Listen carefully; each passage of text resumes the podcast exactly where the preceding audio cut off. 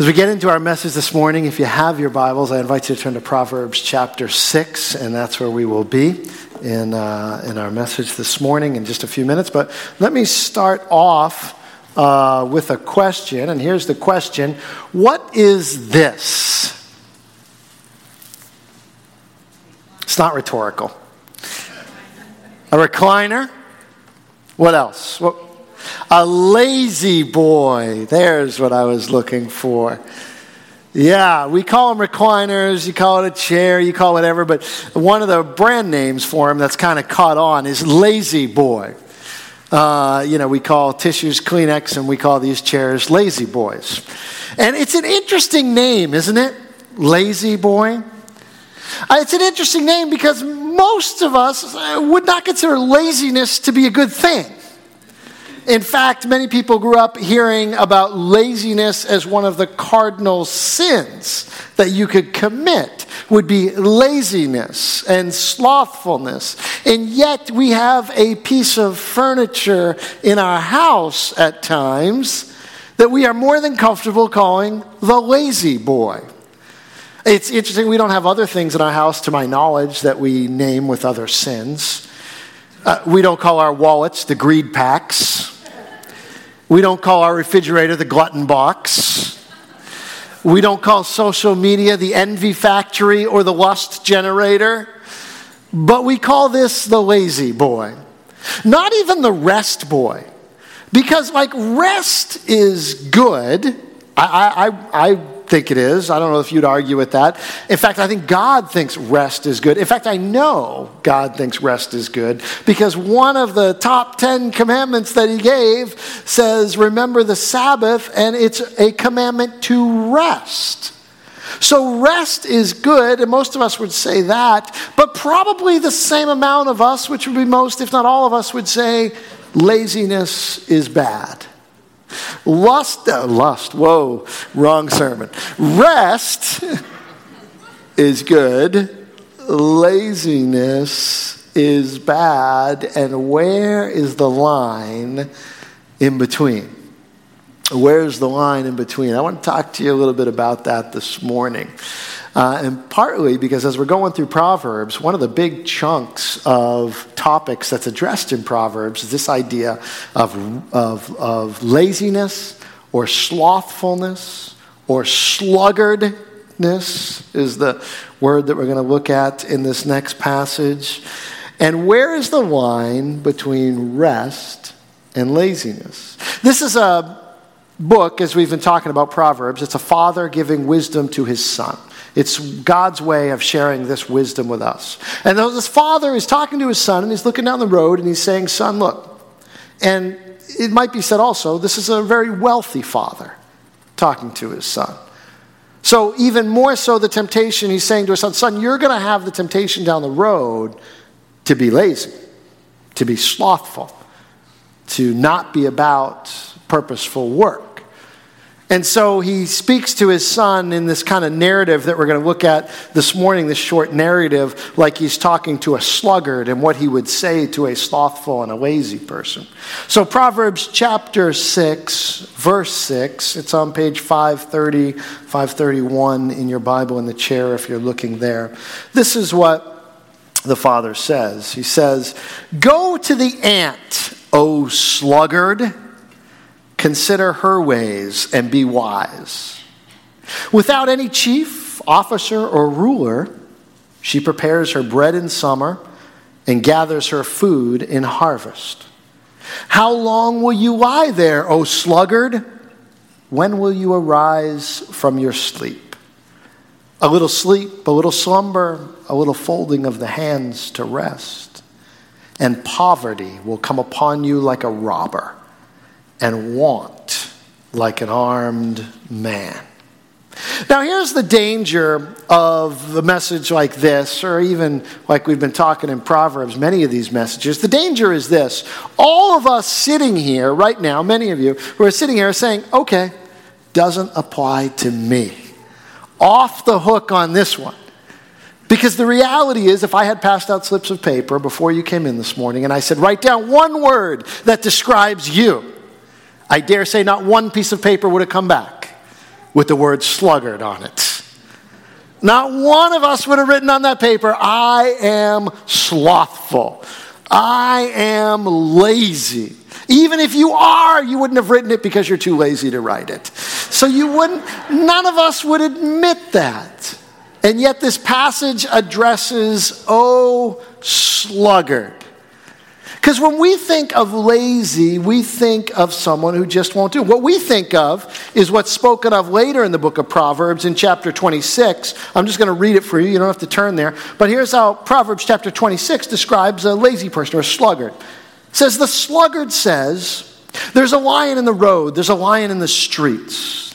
As a door turns on its hinges, so does a sluggard on his bed. The sluggard buries his hand in the dish it wears him out to bring it to his mouth. The sluggard is wiser in his own eyes than seven men who can answer sensibly. That's what we think of when we think of lazy. We think of someone who makes excuses. The sluggard says, Oh, there's a lion in the streets. There's a lion in the roads. There's no real lion in the street or the road. That's an excuse. Oh, why can't? Come on, let's go out and do work. Oh, I can't go out and do work. There's a lion in the road. Try that one with your boss tomorrow. I was going to come to work, but the darndest thing, there's a lion out in front of my house. That's a sluggard's excuse. Like a door turns on its hinges. So a sluggard turns on its. Well, what's a what's a hinge? A hinge is something that's that's uh, always in motion but never moves, never goes anywhere, just turns but doesn't go anywhere. It says a sluggard's like that just kind of turns in his bed but never goes anywhere. The sluggard, my favorite metaphor, my favorite image, he puts his hand in the bowl, getting out his nachos, dipped them in the queso. Too lazy to get the hand to his mouth. I mean, that's the sluggard. He's so wise in his own eyes, he wouldn't take any advice from anybody. And I describe that, and you say, Yes, that is a lazy person, and no, that is not me. Because you got up out of bed this morning, you made it to church this morning. You look wonderful. You're dressed, you look good. We're here. You're not a sluggard, and neither am I, or are we? Here's my other question for you this morning Is it possible to be busy and still be lazy? Because none of you would consider yourself slothful, and I don't think you're slothful in the way that we often think of it, and I don't think I am. But the question is, are you busy lazy? Is it possible that we could, because we're all busy. I come up to you in the hallway, hey, how you doing? How was your week? Oh, busy. We're all busy. We're all, I'm busy, you're busy. We're, it's amazing we have time to even talk to each other. We're all busy. Always busy. But is it possible to be busy lazy? What is busy lazy? Looks like. Because rest is good and laziness is bad. And where's the wine? Because when you make a good thing an ultimate thing, it becomes a sin. And laziness is making rest, which is a good thing, into an idol. Saying, I will live my life for rest, and then I become lazy. But you're not slothful, and neither am I, but are we busy lazy? What does busy lazy look like? Well, one of my YouTube videos watched last month 3.25 billion. Now, hold on a second there. Let's, I was talking to a friend of mine this week, and we were talking about this message. And he said, here's, here's what happens to me. He's talking about YouTube videos. He says, when I want to learn something, I go to YouTube. And I am grateful for the people who put things. I used YouTube this week, and someone showed me how to fix something on their car, and I don't know why they spent the time to upload that video, but I am glad they did. But here's what he said he does he wants to learn something, and he will go to YouTube. And he will watch YouTube videos all day to learn how to do that thing he's trying to learn how to do. And then he never does it. True story. And that is busy lazy. That is busy lazy. And are we busy lazy? Cell phone time per day, average three hours, 15 minutes. And the average person looks at their phone 58 times a day. And I think that's low for some of us. Some of you hit that this morning before 10. Time spent watching TV per day, average three hours and 58 minutes. Time on social media per day, two hours and 22 minutes average. Are we busy, lazy? Busy, lazy is when you do the easy thing you can do instead of the hard thing you should do. That's busy, lazy. I don't know what busy, lazy looks like in your life. I know what it looks like in my life. Here's what busy, lazy looks like for me. When I come into the church in the morning on an average weekday, and I sit down at my computer and I start answering emails or writing emails. And then I leave at the end of the day, and all I have done is answered and written emails. Now, if you're one of the people I've written one of those emails to, that was not lazy, that was important. But here's the thing for me it's not the emails, it's that I do that because I know it's fairly easy. And I can answer it and hit that send button, and I feel good, and I got something done. And, and, but I don't do the hard work of spending time listening to the Lord and praying about the message or researching the message or studying or meeting with people or visiting people because that's hard work, but the easy work. I can sit down at my computer, not interact with anyone face to face, and do this work. And at the end of the day, I go home and Wendy says, How was your day? And I say, I was busy but not productive. Because I'm honest with myself, and if you're honest with yourself, maybe it's like that for you too some days. I was busy, but I didn't really get anything done because we're all busy with something. The question is really, are we busy with the right thing? It's like this guy I read about, Alexander Dawson, who lived in the 19th century. He was an architect. And the Australian government hired him to build a lighthouse because they had these rocks on the southern part of Australia that all these ships were dashing into. And so they hired him to build a lighthouse. In 1857, he built a lighthouse to help protect ships. But the only problem is, after the lighthouse was built, even more ships started going into the rocks. And so they started to research it because the opposite's supposed to happen if you're not familiar with lighthouses. They're supposed to steer you away from the rocks, not into the rocks. So they went to research and they found out this lighthouse was built in a terrible location for navigation. It was built in a wonderful location if your job was just to build a lighthouse, because it was right next to the rock quarry. And so their theory is that Dawson was more interested in the ease of construction than actually providing a navigational aid. And he built the lighthouse where it was easy to build rather than helpful in navigation. And I would say that Dawson was busy, lazy. Not purposeful work, not good work, not right work. And so, some of us, you may not consider yourself slothful or sluggard or lazy, but are we busy lazy? We're busy with stuff, but are we busy with the right work? And into this, the Father's words come to the Son as he's speaking to the sluggard Go to the ant. What can we learn from an ant, right? I mean, we're so much smarter than them. But he says, go to the ant. And here's what you learn when you go to the ant. What you go to the, when you go to the ant, he says, go to the ant, you sluggard, consider her ways and be wise. Without having any chief officer or ruler, she prepares her bread in summer and gathers her food in harvest. Well, what does that mean? The ant is active. The ant is active, always working.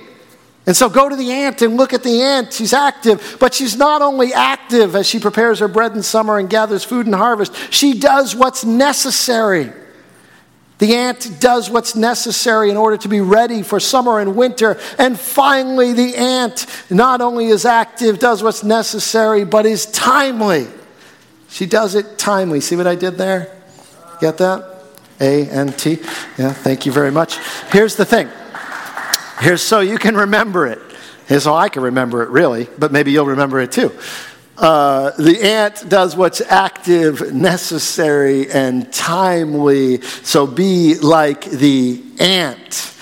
You can do that. And uh, I was told after first service that my antics were antiquated. Um, and I thought that was helpful too. I have many puns in here. I'm going to spare you most of them. Um, but I'm going to give you some of them. Uh, active, necessary, and timely. And so the ant is at work and is active. Uh, she is not antiphonal to what other people say. She is self initiative. My family hates my puns. You do too. But, anyways, here's the thing active, always at work. God created you to work. God created you to work. Some people think, no, work is a part of the fall. Sin. Work came in with sin. Not if you read your Bible close enough. God created Adam and Eve, and He created Adam, and He told Adam, go and tend and care for the garden and name the animals. Sounds like work. And that was all before sin ever entered into the picture. Now, yes, work changed after sin, no question about it. But work was a gift from God. You saw that, that, that, drama just a moment ago when God breathed and the image of God, right, made man in his image, right? You got the arms. And, I mean, it's not really like that. God doesn't have arms, but it was a good picture of how we're made in God's image, the idea that we have been made in God's image. And one of the ways I think we are made in God's image is that we have the ability to make stuff, to create, to do stuff, to work. God gave us purposeful work just like He did work. You may, even if you're retired, you don't have to work for a paycheck, you are still called to work. You've been given energy, you've been given ability, you've been given something that God wants to do something with. You're made to work, be active, do what's necessary, do what's timely. Do what's necessary. The ant stores up food. It's amazing. I read about ants this week. I don't know what you did. I read about ants. It's amazing what ants do. Do you know ants herd other insects? They literally herd like aphids and stuff. Like when it gets cold, they will like, like do a, like a cattle. They, they will herd them into their ant nest. And then when the weather gets better, they herd them out. And they like eat off them and force them to work for them. Ants are pretty incredible. They do what's necessary to accomplish the work. It's funny that sometimes we aren't as industrious or as forward thinking as ants. The end of this passage says, Do this, or want will come on you like an armed man. What does that mean? It means that if you don't do this, you're going to find yourself wanting things that you're not going to have. It's going to come on you so quickly like an armed man. Like, how did that happen? Happens in life, happens in our spiritual lives. That if we don't do what's necessary now, then we won't be where we want to be later. We talk about this every January with our beginning of the year preaching series. We say, Where do you want to be with the Lord on December 31st of this year? Because wherever you want to be with the Lord on December 31st of this year is going to be greatly affected with what you're going to do with all those days between now and December 31st.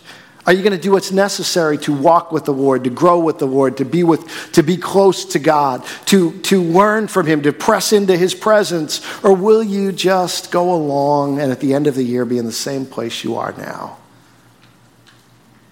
Dallas Willard wrote a book called The Spirit of the Disciplines. I recommend it to you if you haven't read it. And in this book, Willard states that a lot of people want to be like Jesus. They just don't want to live the life that Jesus lived. They don't want to do what Jesus did. They don't want to press in in prayer. They don't want to obey the Father. They don't want to, to seek God the way that Jesus did. They just want the power and the things that Jesus did and the life he lived. Want comes on us like an armed man when we don't do what's necessary. She also does work that's timely. She is not antipathetic to feelings about work. She is antipathetic. I use that word wrong. Pastor Marvin taught me that word too. She is antipathetic to her feelings. In other words, she doesn't care what the feelings are. Doesn't matter. Because some of us only want to work when we feel like working. Some of us just want to work when we feel like, do the hard work when we feel like doing the work, but not the ant. Ant doesn't get up and ponder its antness. Do I feel like working today? Maybe I don't feel like carrying that leaf today. That's not the ant. Ants, it's day, it's time. They do sleep, if you're wondering. Some of them power nap, if you're also wondering. Those ones don't live very long. I was not happy to hear that. but the, uh, they don't wake up and worry about their antness and what's they're going to go to work. They feel like it, not feel like it, you do the work. But some of us are busy lazy because we only want to do the hard work when we feel like doing it. And so we're busy lazy. So we get busy doing the easy stuff we can do instead of the hard stuff we should do. Imagine parenting when you feel like it. I'm just going to parent when I feel like it. Some of us do parent when we feel like it. And if we're not careful, we might miss the best time to plant seed and the right time to harvest. There's a time when the soil of your child's heart is soft and ready to receive instruction, guidance, and the message of the gospel. If we are lazy doing other things, busy lazy, and then go and try and plant seeds in those hearts later, you might get something to grow, but it might take a lot more work because we weren't doing the work in a timely manner when we needed to. If we're lazy doing other things and then go and try and plant seeds when it's supposed to be harvest time, it might take a lot of extra work.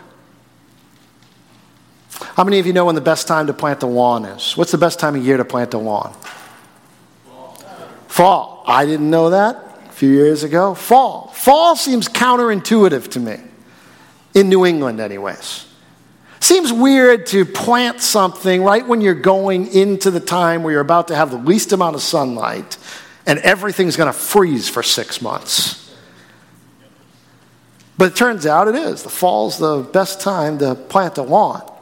Now, you can try and plant a lawn in the heat of the summer, like today. If you want to plant a lawn, you can go out today and, and try and plant a lawn, and you might get something to grow, but it's going to take a lot more work. You're going to have to give a lot more water, some artificial shade, and you might get something to grow, but it's not timely. And the ant works timely. So, what's the best time for you to do the work that God has called? Not when you feel like it, not when I feel like it, but I might be busy lazy because I'm only working when I feel like it. Some of us are trying to plant seeds of the gospel when we feel like it on our schedule not on God's schedule or the schedules of the people we're trying to minister to. We want to plant seeds of the gospel when we're prayed up and studied up and ready to talk and have ample time and conversation and have all the answers to their questions. But what if the best time to plant the seeds of the gospel in your friend's life is not when you're ready, but when they're ready? What if it's not when you have the time, but when she just broke up with her boyfriend and is looking for someone to talk to about the love that she's really looking for, and you know that love's only going to be found in God. And there's time there, there's a moment there. And if you say, let's get together next week and talk about it, it may not be there. The ant doesn't do it when they feel like it, the ant does it in a timely manner. What if harvest time, when it comes to the gospel, is not Sunday morning at the altar in a church service or when you're on a missions trip, but what if harvest time happens on a Thursday afternoon in the lunchroom, in the work cafeteria, or in the school lunchroom at 12:30 when your friend says to you, "I know there's got to be something more in life, I just don't know what it is." That's harvest time, whether you are ready for it or not without the worship band, without the pastor there. If you're going to be timely like the ant, you take advantage of those moments. See, you can't just work when you feel like it, Father's saying to the Son.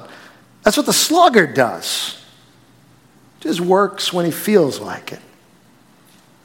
Jesus had something similar to say about these attitudes towards work. He told it in Matthew chapter 25, verses 14 to 30. I'm not going to read it for you, but let me tell it the parable of the talents.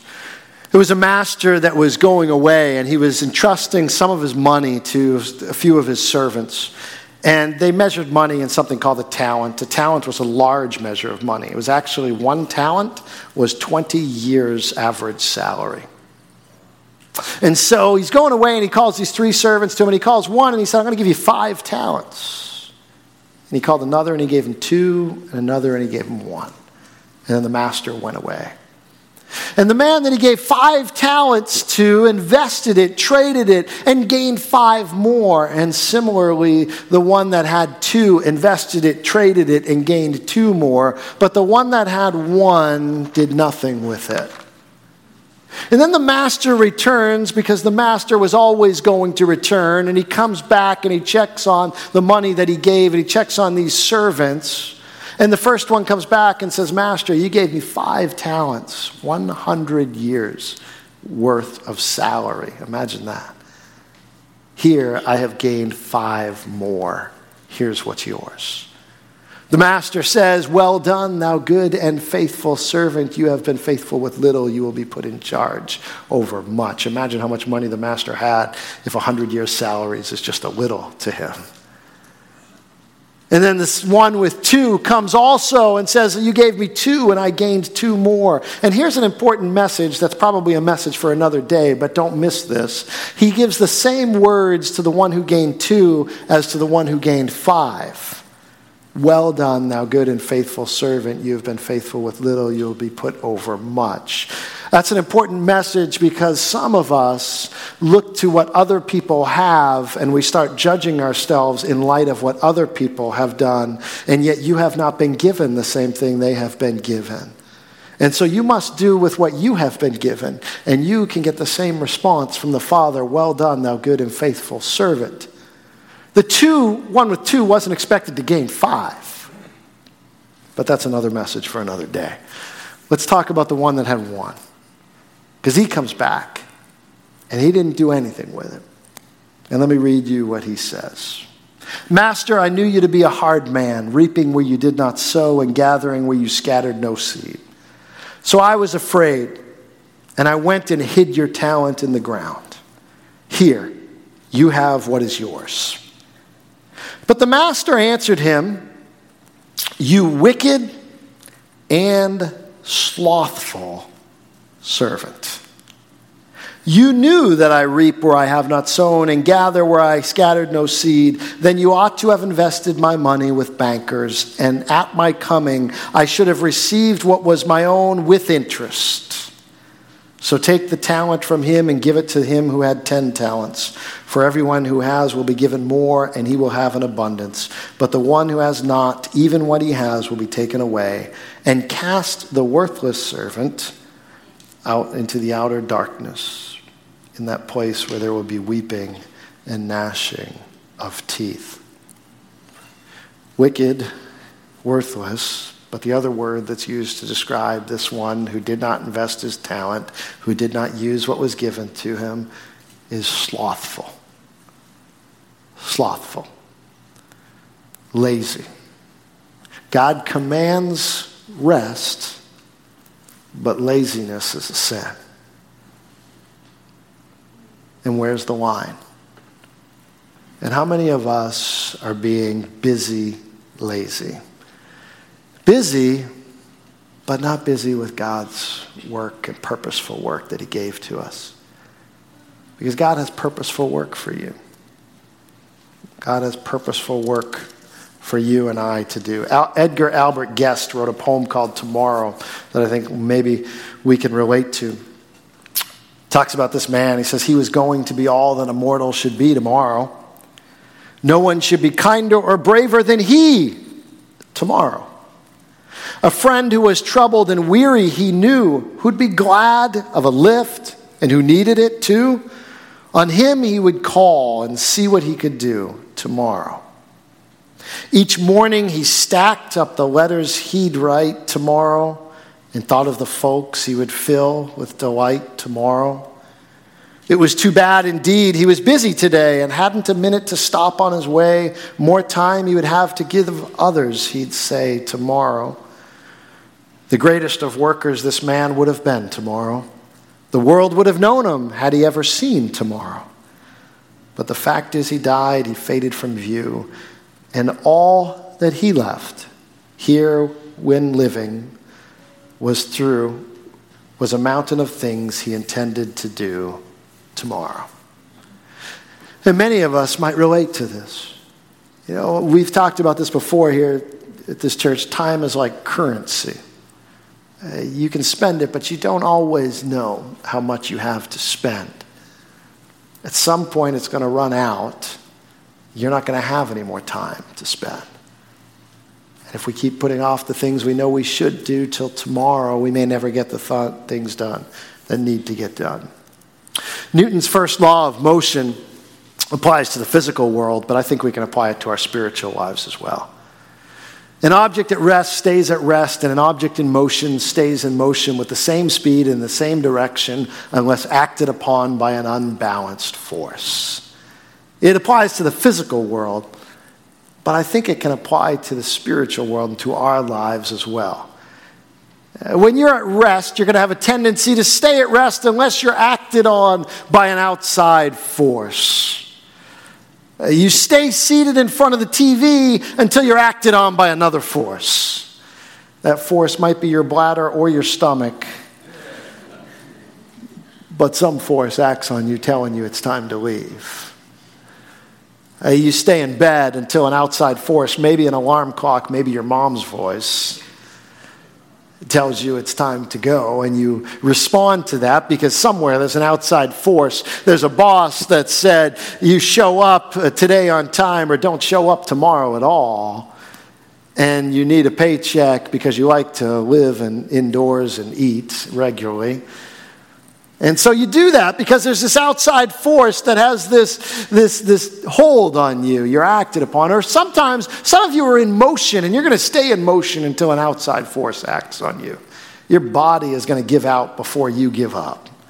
And you're not going to rest, even though God tells you to rest, until something makes you stop or one of your loved ones tells you you need to stop. Uh, we tend to stay at rest, we tend to stay in motion. But for the Christian, it's not the alarm clock or the boss or the paycheck that really is the outside force. It's really God's voice to us that should dictate the rhythms of work and rest in your life and in my life. Uh, it should be the Holy Spirit that leads you and God's word that guides you. God says, rest one day in seven. Rest from your work work six and rest one. What an unusual thing for a God to say. What other God would tell you to rest? What other idol that people worship would say, no, no, no, no, don't work for me every day? This makes, this, makes God so unique to say, no, no, no, I command you. One out of seven, you need to rest and not be lazy, but rest from your purposeful work. Why? Because when I rest that one day out of seven, what I remember is that it's not my work that really matters. It's really God's work that really matters. In fact, God can get along just fine in this world without my work. He lets me play a part, and I'm grateful for it, but He doesn't need me to do it. And what I remember also is that the most important work in my life, which is my salvation, was not accomplished through my work, but God's work. And I can work 24 7, 365, and never accomplish a lick towards my salvation. Because it's only Jesus and what he did on the cross that can take care of my sins, and your sins, and your guilt, and your shame. It's not my work, it's God's work. Because the truth is, when it comes to our spiritual life, we have all at times been lazy. We have all at times been sluggards because we have all at times not done what we were supposed to do when we were supposed to do it. Uh, it's just a, another way to say we sinned. I did and you did haven't always done what I'm supposed to do when we're supposed to do it. And God would be right to say, sluggard, go away. Lazy man, lazy woman, go and have your life without me if that's what you really want. He'd be right to say that. He'd say, You're a bunch of lazy sluggards who don't really care or give much thought to me as your God and creator, so you can have what you want eternity without me. But here's the good news God loves you too much to let your spiritual laziness determine your spiritual future. God loves us too much to let the fact that we have been sluggards condemn us to eternity apart from Him. So He sent His Son Jesus to do the most important work and he said, if you will put your faith and your trust in him, then his work will be counted as your work. And that's how the gospel works. That your faith in Jesus and his work gets counted for your and my forgiveness. And it's not fair, but it's grace that God offers to you and to me. So if you're there, and you're sitting here this morning and you're one of those people that you're here and you haven't given your life to God yet, and you've been thinking about it and you're not sure if you should do it, I would say take another lesson from the ant. Because there's the final lesson from the ant. The ant never misses an opportunity. The ant never misses a good opportunity. I don't know what it's like at your house, but in my house, here's what happens when I drop a cracker on the ground. You ever drop a cracker or a potato chip on the ground when you're outside in the summer?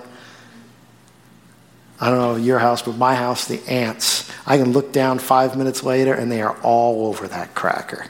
I don't know where they came from or how they knew where the cracker was. I didn't study ants that much. But they know. And they are coming and they are trying to take every piece of that thing away and take that thing away. And that's what ants do. They don't miss an opportunity. And so if you're here today, God brought you here. I believe God brought you here. Maybe you've never given your heart to the Lord. Maybe you've never put your faith in the work of Christ. Take a lesson from the ant and don't miss the opportunity that God has put before you today. Let's pray. As we close our eyes, just take a moment to consider the Lord and consider our own souls, to consider the word from God and to consider the work in our own lives. I just ask that if you're a Christian and you're here today, that you'd allow the Holy Spirit to search your heart and that you'd uh, honestly ask yourself this question Where in your life have you been busy lazy? If you're a follower of God and you know that God has important work for you to do, and He has given you talent, woman of God, and He has given you talent, man of God, and He has given you things to do, and people to influence, and people to love, and people to serve, and people to share Him with, and at times we have been busy, lazy in our lives. Just ask the Holy Spirit to search your heart to look for those places that we need God's strength and healing in to repent of because we've been busy, lazy with other things. And we need to be about the work of God. But if you're here this morning and maybe you're not a Christian, and this morning you want to make that choice to follow Jesus, and you want to make that choice to put your faith and your hope in Him. On the back of your Connect card, there's a prayer that I'm going to read for you. But you're welcome to pray it now, or you take it home and you pray it with you. Pray it at home, but you're welcome to pray it after me. It's not a magic prayer, there's no magic special words to it. They're just words that have to come from your own heart, but maybe these would be words that would be helpful to you as you enter into this relationship of giving your life to God. Just like Larry, we heard about earlier. God found him, God touched him, God changed his life. God wants to do that in your life too wants to change your life, wants to give you, move you from purposeless work to purposeful work, wants to move you from a place where you're trying to open doors and find fulfillment to this being the last door you have to open, to giving you the hope and the strength that you need, that you've been looking for. The prayer goes like this Thank you, God, for loving me and for sending your Son to die for my sins. I repent of my sins and receive Christ as my Savior. And now, as your child, I surrender my entire life to you. Lord, I thank you that you have done the hard work that we could not do and that you have given to us what we do not deserve through your Son, Jesus Christ. And for those that have prayed this prayer, to give their life to you for the first time or to rededicate their life to you, I pray that you would do what you promised to do, that when one person draws close to you, that you will draw close to them, and that you will lead them and guide them in this walk with you. Teach them that dance, teach them how to walk with you in their life, Lord, to follow you. God, that they might find that hope and fulfillment that they've been looking for in every other door. Lord, we thank you for this. Teach us how to work, Lord. Teach us how to rest. Keep us from slothfulness and laziness for your sake and in Christ's name.